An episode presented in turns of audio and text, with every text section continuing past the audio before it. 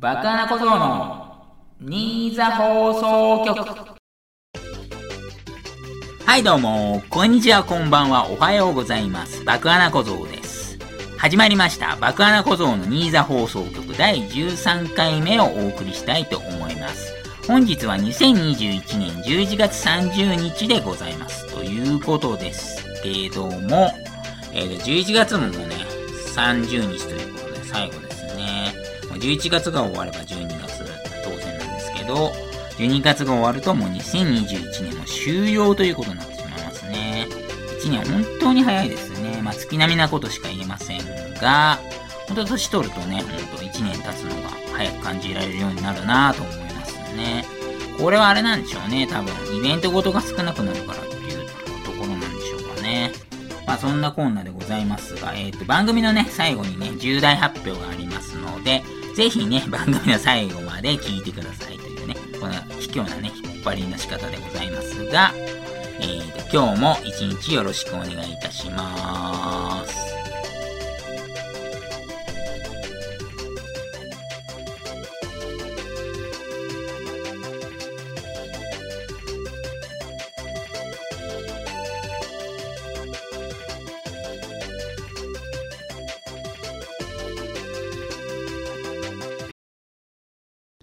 フリートークのコーナーですね。よろしくお願いいたします。まあ、スポーツを見てね、ざっと見て感想をざっと言うっていう感じでね。結構長々とね、前回まで話してたと思うんですけどね、かいつまんでいこうかなと思いますね、今週からは。はい。それで結果のみっていうわけじゃないですけど、ほんと一言感想だけみたいな試合もありますね。だから、私がいっぱい喋ったところは自分の中で多分面白いと思ったところで、えっ、と、簡単に一言で済ませたような試合のところは、えっ、と、あんまりちょっと響かなかったのかなというね、判断していただければいいかなと思いますね。それでは早速、11月24日、えっ、と、2時45分の、えっ、と、サッカーの CL ですね、ビジュアレアル対マンチェスターユナイテッドという試合を見ました。えっ、と、マンチェスターユナイテッドがね、2対0で勝利ということですね。スールシャール監督がね、解任されたんですが、えっ、と、代行に、代行監督のね、キャリック監督という人のね、采配が咲いた試合ではなかったかと思いますと。えっと、稼働方だったね、えっと、ブルーの選手、ブルーの選手をね、えっと、ベンチスタートにさせておきながらも、まあ、後半結局出したんですが、まあ、途中から投入して成功しましたね。これは、いい采配だったと思いますね。結果的にはですけどね。えっ、と、2-0で満優勝利ということですね。次が、えっ、と、5時からの CL ですね。チェルシー対ユベントスという試合を見ましたね。チェルシーが4対0の圧勝でしたと。まあ、それだけでいいような試合ですね、これは。えっ、と、11月24日、さらに9時半ですね。NBA バスケットボールのニックス対レイカーズを見ましたということで、えー106対100でニックスが勝利でしたね。え点差こそはね、6点差でしたが、内容的にはね、ほんと、完敗でしたね。レイカーズの完敗ということで。一時はね、25点差っていうのもありましたからね。はい、続き。11月25日木曜日5時のサッカー CL を見ました。たマンチェスターシティ対、えっ、と、パリ・サンジェルマンという試合でしたね。えっ、と、マンチェスターシティが2対1で勝利しました。PSG がね、えっ、と、パリ・サンジェルマンが先制したんですが、マンチェスターシティがね、2点取って逆転しましたと。まあ自分の中でね、結構逆転のシティっていうイメージありますね。まあ2点取られて逆転っていう試合も見たことありますけど、1点までだったら本当点と、いつでも取れるようなチームなんで、結構逆転のシティっていうイメージ私はありますけどね。皆様はどうでしょうかと。はい、次行きます。11月25日9時の NBA バスケットボール、ペイサーズ対レイカーズという試合を見ましたと。えっ、と、レイカーズがね、オーバータイムの末に124対116で勝利したという試合でしたと。えっ、と、レイカーズがね、あまり強くなくてですね、ほんとちょっとね、見捨てかけてたんですね。私ファンでありながらね。ただ、えっ、と、レブロン・ジェームスがね、この日はね、ディープスリーなどを含め39得点の活躍ということでね、やっぱレブロンだなぁと思ったような試合でしたかね。でね、レイカーズはね、結構平均年齢が高いチームなんで、スタミナがないって思われがちだったんですが、なんと延長戦に限っては3連勝ですね。延長に入った試合に限っては3連勝というね、不思議な感じですけどね。こういう時はなんか経験とかね、あれ熟練の技が生きるんですかね。まあそんな風に感じた試合でした。次、11月26日2時45分のサッカーの EL を見ましたね。レバークーゼン対セルティックという試合ですね。セルティックはね、スコットランドの名門なんですが、えっ、ー、と、日本人古橋選手が所属してますね。えっ、ー、と、結構昔にはね、中村俊介選手もね、所属してたこともあったチームなんですよね。で、3対2でね、レバークーゼンが勝利してしまいましたね。えっ、ー、と、古橋選手がね、1アシストプラス、えっ、と、PK 獲得するようなね、えっ、と、活躍もしたんですが、えっ、と、逆転負けしてしまいましたと。まあ、レバークーゼン強いですよね、最近は。はい、次、11月26日金曜日5時ですね。えっと、EL のレスター対レギュラーという試合を見ました。レギュラーはポーランドのチームなんですが、えっと、3対1でレスターが勝利ということですね。レギュラーはね、結構全部負けをしたっていうわけじゃないんですけど、えっ、と、グループリーグね、2連勝スタートだったんですけど、結局ね、その後3連敗になってしまいました。はい、次ですね。11月26日金曜日、10時20分の NFL アメフトを見ましたね。アメリカンフットボール。セインツ対ビルズ、ビルズという試合を見ました。えっと、31対6でビルズが勝利ということですね。えっと、自分が応援してるのはね、ペイトリオッツっていうチームを応援してるんですけど、えっと、同地区のね、ビルズがね、本当は負けて欲しかったんですけど、えっと、圧勝でしたね、結果的には。はい、次、11月27日、9時の、えー、と、NBA バスケットボール、ニックス対サンズという試合を見ましたということでね。これね、レイカーズもウィザーズも関係ない試合なんですけど、なんか時間が空いたんでちょっと見てみました。えっ、ー、と、118対90でサンズが勝利しましたね。サンズはこれで15連勝になりましたね。で、この後も出てくるかもしれないんですけど、今はね、16連勝まで伸ばしてるみたいですよ。すごいですよね、16連勝って。ちなみに球団記録は17連勝みたいですね。サンズの。フェニックスサンズ自体の球団記録は17連勝みたいですよ。えっ、ー、と、NBA 記録となりますとちょっとわからないんですけど、まあ、サンズの練習が続けばそういう話も出てくると思うんで、まあ見ていきたいと思いますね。えっ、ー、と、ブッカー選手がね、32点の活躍でした。次ですね、11月27日土曜日12時の、えっ、ー、と、FIBA ワールドカップ予選ですね。バスケのですね、ワールドカップ予選の中国対日本を見ましたね。えっ、ー、と、79対63で中国が勝利しましたね。正直ね、本当日本全く歯が立たなかったっていうイメージありますね。まあ、高さでね、勝てないのはね、ある程度仕方ないかもしれないんですけど、まあ、スピードでも負けてるっていうね、ちょっと正直残念でしたね、正直。はい。まあもちろんあれですよ、海外組の八村選手とか渡辺裕太選手とか、馬場雄大選手とかは日本代表いませんけど、まあそれにしてもちょっと乾杯だったかなと思いますね。で、ホーバス監督になったんですけど、日本男子代表チームが。ホーバス監督って誰っていう方いらっしゃるかもしれないんですけど、えっ、ー、と、日本女子チームのね、日本代表女子の方で、えっ、ー、と、東京オリンピックで銀メダル取った監督なんですよ。ただまあ、名称とも言われているんですが、まあ、ただね、今回に関してはね、先行の段階からちょっとおかしいなっていう話もあったんで、えっ、ー、と、今後ね、どんな秘策があるのかっていうのに関しましても注目ですね。はい、続きまして、11月28日、日曜日8時、NBA バスケットボールですね。シクサーズ対ウルブズを見ましたね。この試合もね、あれですね、レイカーズとかウィザーズとかラプターズ関係ないんですけど、まあ時間が空いてたんで見てみましたと。そしたらなんとね、予想外の接戦で、これは本当見てよかったやつですね。121対120で、えっ、ー、と、2OT の末、ウルブズの勝利と。2OT っていうのはね、延長2回やったってことですね。5分間の延長が再延長になったってことですね。えっ、ー、と、ウルブズのエドワーズ選手のことをね、結構舐めてましたね、私は。えー、すいませんでした。エドワーズ大したことないよとかよく言ってましたけどね。さすがね、去年のドラフト全体1位だなと思いますね。ウルブズはね、これで勝率が5割になりましたと。まあ、レイカーズも5割ぐらいなんでね、もしかしたらね、ウルブズがライバルになってくるかもしれないですね。はい、次。11月28日日曜日、ボクシングですね。タイトルマッチ3本あったんで、3本ともざっと、えー、3試合ともざっとね、紹介していきたいと思いますと。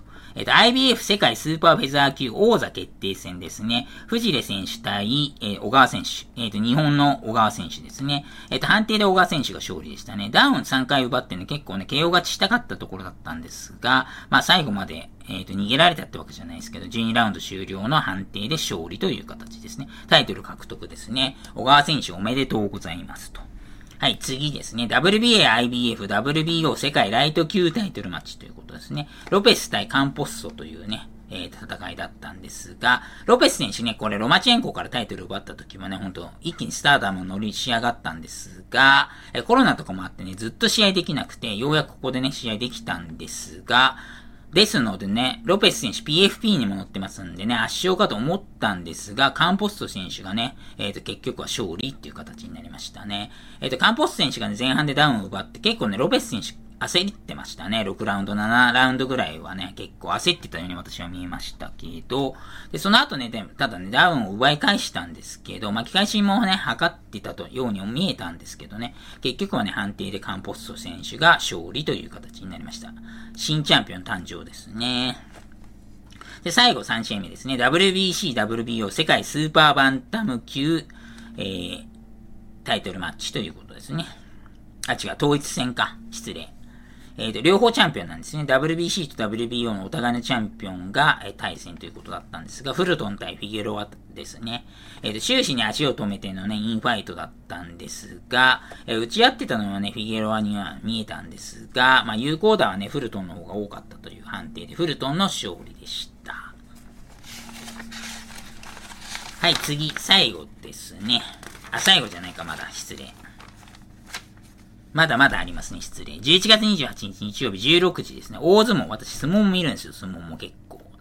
たまーにですけどね。えー、大相撲千秋楽ですね。だから今年最後の日でしたね、これは相撲に関しては。えっ、ー、と、照ノ富士がね、横綱照ノ富士が全勝優勝ということでね。実は前日までにね、もう優勝決まってたんですが、やっぱり15勝0敗っていうね、全勝結構意味あるものなんで、良かったと思いますね。えっ、ー、と、大砲以来5人目の、新横綱からの2場所連続優勝ということですね。これは結構すごい記録だと私は思いますけどね。はい、次、11月28日日曜日18時35分、ヒババスケットボールワールドカップ予選、日本対中国ということですね。はい。106対73で中国の勝利。さすが日本ちょっと弱すぎましたね。これは本当にショックというか、あれ？って思っちゃいましたね。えー、ホーバス選手はね、試合後のコメント、ホーバス選手じゃない、ホーバス監督は、えー、試合後のコメントね、我慢してください。間違いなく良くなるって言ってるんです。これはちょっとね、信用できるかっていうとこありますよね。最近だとね、結構やっぱりね、なんか、判断早くなってるんですよ、昔に比べると。いろんなものがスピード化されてるんで、あんまりじっくり行き過ぎるとね、ほんとすぐ解雇っていうのもあり得ると思いますのでね、これは本当に頑張ってほしいところですね。まあ、とり、さっきも言いましたけど、海外組の3人はいないんですけど、まあ、一層これだとあれですよね。ここまで弱いと、えー、と八村選手のね、両肩にかかるね、比重がほんと高くなりますので、またね、これで日本負けちゃったりすると、八村のせいだとか言われちゃって、私は思ってないですよ。言われちゃって、その、またね、長期休養とかなったらね、ほんと悪循環なんでね、それだけは避けたいところですけどね。はい、次、11月28日日曜日23時、サッカー、ブレントフォード対エバートンということでね、えっ、ー、と、イングランドのプレミアリーグですね。私、エバートンファンなんですが、えっ、ー、と、結果の方は1対0で、ブレントフォードが勝利ということですね。えっ、ー、と、エバートンはね、エース級のね、リシャールソン選手がね、イエローカードの累積でいなかったのが痛かったんですが、ちょっと最近負けすぎですね。ここ6試合で多分1分けぐらいしかしてないんじゃないかなっていうぐらい負けてますね。これ本当に降格しないでくださいよっていう感じですよね。降格したらね、また見るもん減っちゃうんで、ちょっとここは踏ん張ってほしいところですね。はい。11月29日月曜日の6時25分 NFL アメフトですね。パッカーズ対ラムズという試合を見ました。え36対28でパッカーズが勝利ということですね。えっ、ー、と、NFC 上位同士の対戦だったんですが、結果的にはパッカーズの圧勝でしたね。えっ、ー、と、クォーターバックのね、アーロン・ロジャースがね、健在でしたね。ま、えっ、ー、と、もうね、37歳なんですが、えっ、と、ブレイディ選手がね、トム・ブレイディっていう別のチームのクォーターバックが44歳でもやってますので、そう考えるとね、まだまだ若いですよね、37って。まだまだ私もやれるなと思いましたって、ロジャース言ってたらしいですよ。言ってたとか言ってなかったとかというところですね。次ですね。次は本当に最後ですね。11月29日月曜日11時半の NBA バスケットボール、レイカーズ対ピストンズという試合を見ました。えっ、ー、と、110対106でレイカーズが勝利ということですね。ピストンズはね、今年のドラフト全体1位のね、カニングハム選手というね、選手を擁しているチームなんで、レイカーズ勝って素晴らしかったと思いますよ。なんちゃってね。ちょっとこれに言ってて悲しいんですけど、えっ、ー、と、ピストンズって、結構弱いチームなんですよ、正直こう言ったらなんですけど。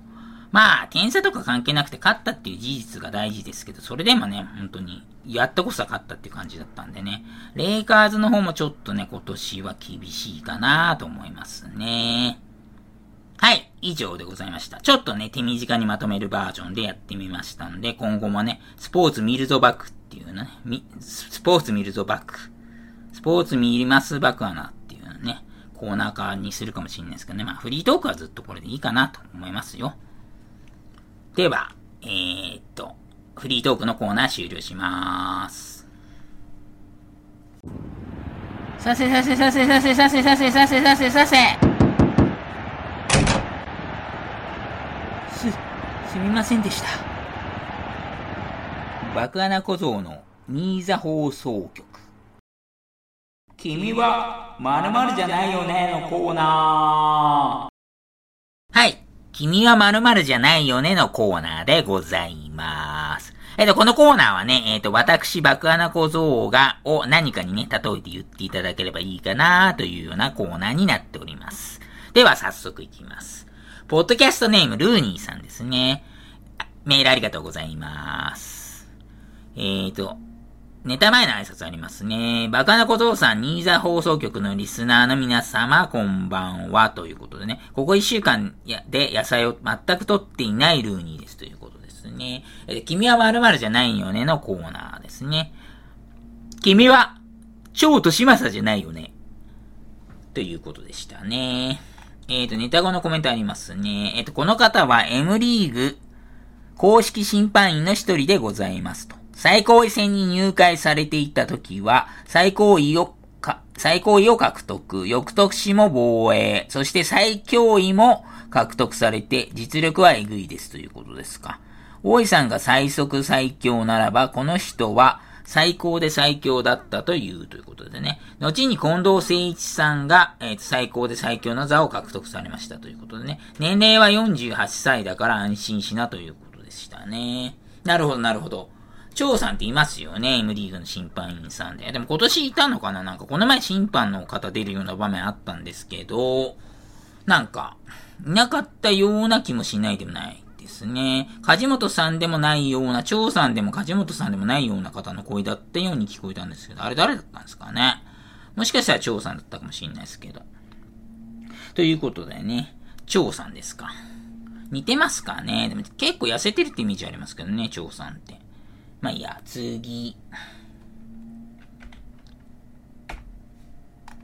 えー、ポッドキャストネーム、ため息ゴリラさんですね。君は〇〇じゃないよねのコーナーということでね。君は、新座市のイメージキャラクター、ゾウキリンじゃないよねということでしたね。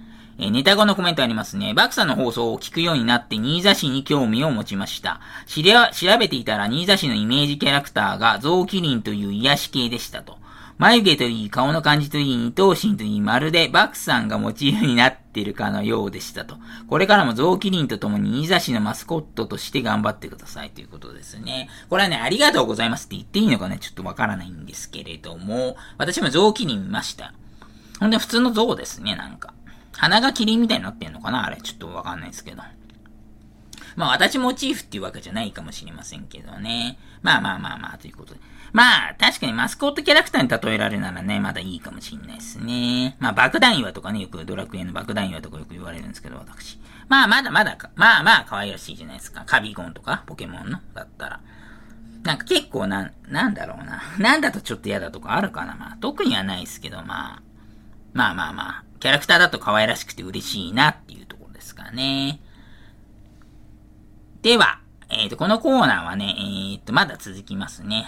えっ、ー、と、改編後も続きますので、えっ、と、まだまだメール募集してますので、よろしくお願いいたします。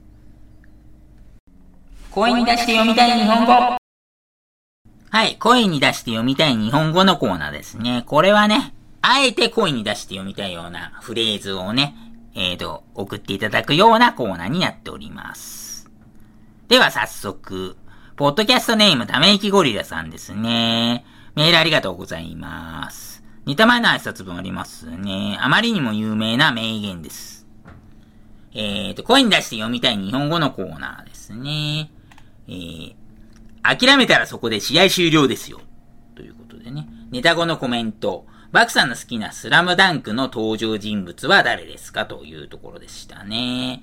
えっ、ー、と、この名言自体はおそらく安西先生というね、えっ、ー、と、主役の、スラムダンクの主役の桜木花道が所属する高校の監督ですね。安西先生の名言だと思いますね。まあ、結構いい名言ですね。確かに。まあ、当たり前のようで、まあ、最後まで諦めちゃいけないっていうところなんですが、えっ、ー、と、スラムダンクで好きな登場人物は、まあ、彦一ですかね、やっぱり。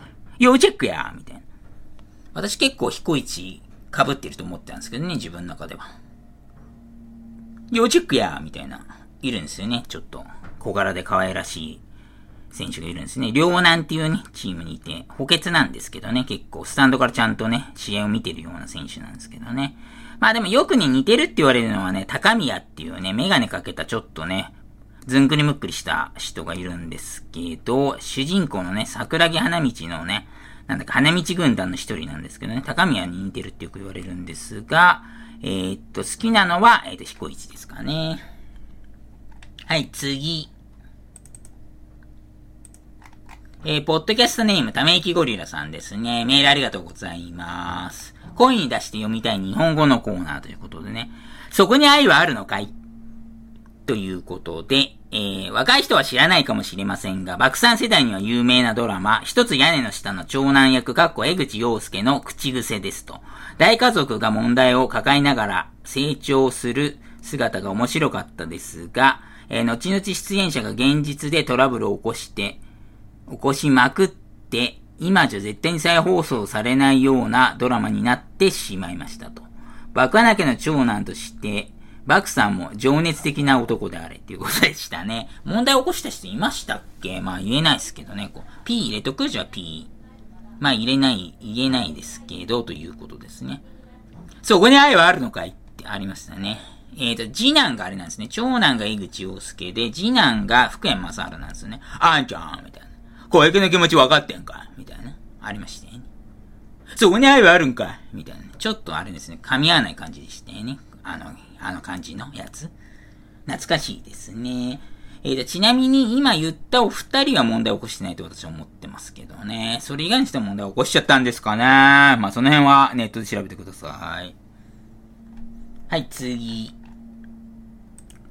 えー、ポッドキャストネーム、54さんですね。メールありがとうございます。あ、ゲストに来てくださった54さんですね。おっと、これは、声に出して読みたい日本語のコーナー。あ、これか。これちょっと厳しくないですか？これはちょっと気合入れて言わないとできないやつですね。シャー少佐主催の新進シャンソン歌手による新春シャンソンショーということでしたね。ネタ画のコメントも特にないみたいですね。これはね、3回連続は絶対言えないやつですね。なんとか今言えてたかなと思いますけどね。新進シャンソンのとこちょっと噛んだかもしれないですけど。まあ私にしては言えた方だったのかなと思いますね。なるほどね。早口言葉シリーズも確かに使えますよね、このコーナー。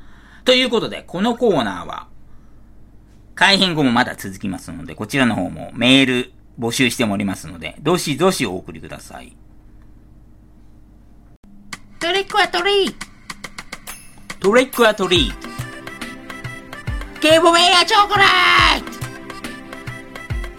トバカな小僧のニーザ放送局。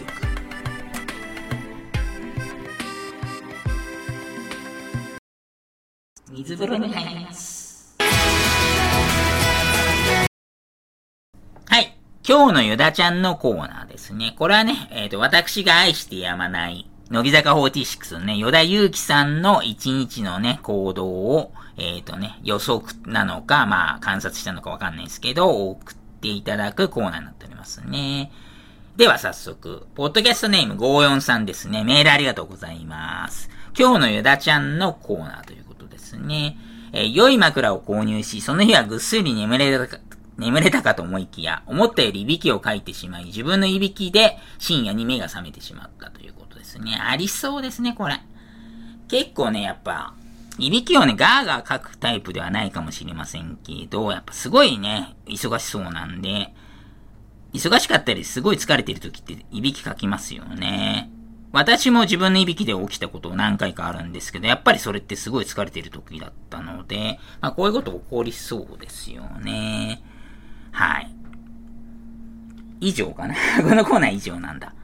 まあ、この流れから行くとね、まあ、させていただいた方もいらっしゃるかもしれませんけど、えっ、ー、と、このコーナーはね、改編後はね、もう配信になりますので、今日で本当に終了ですね。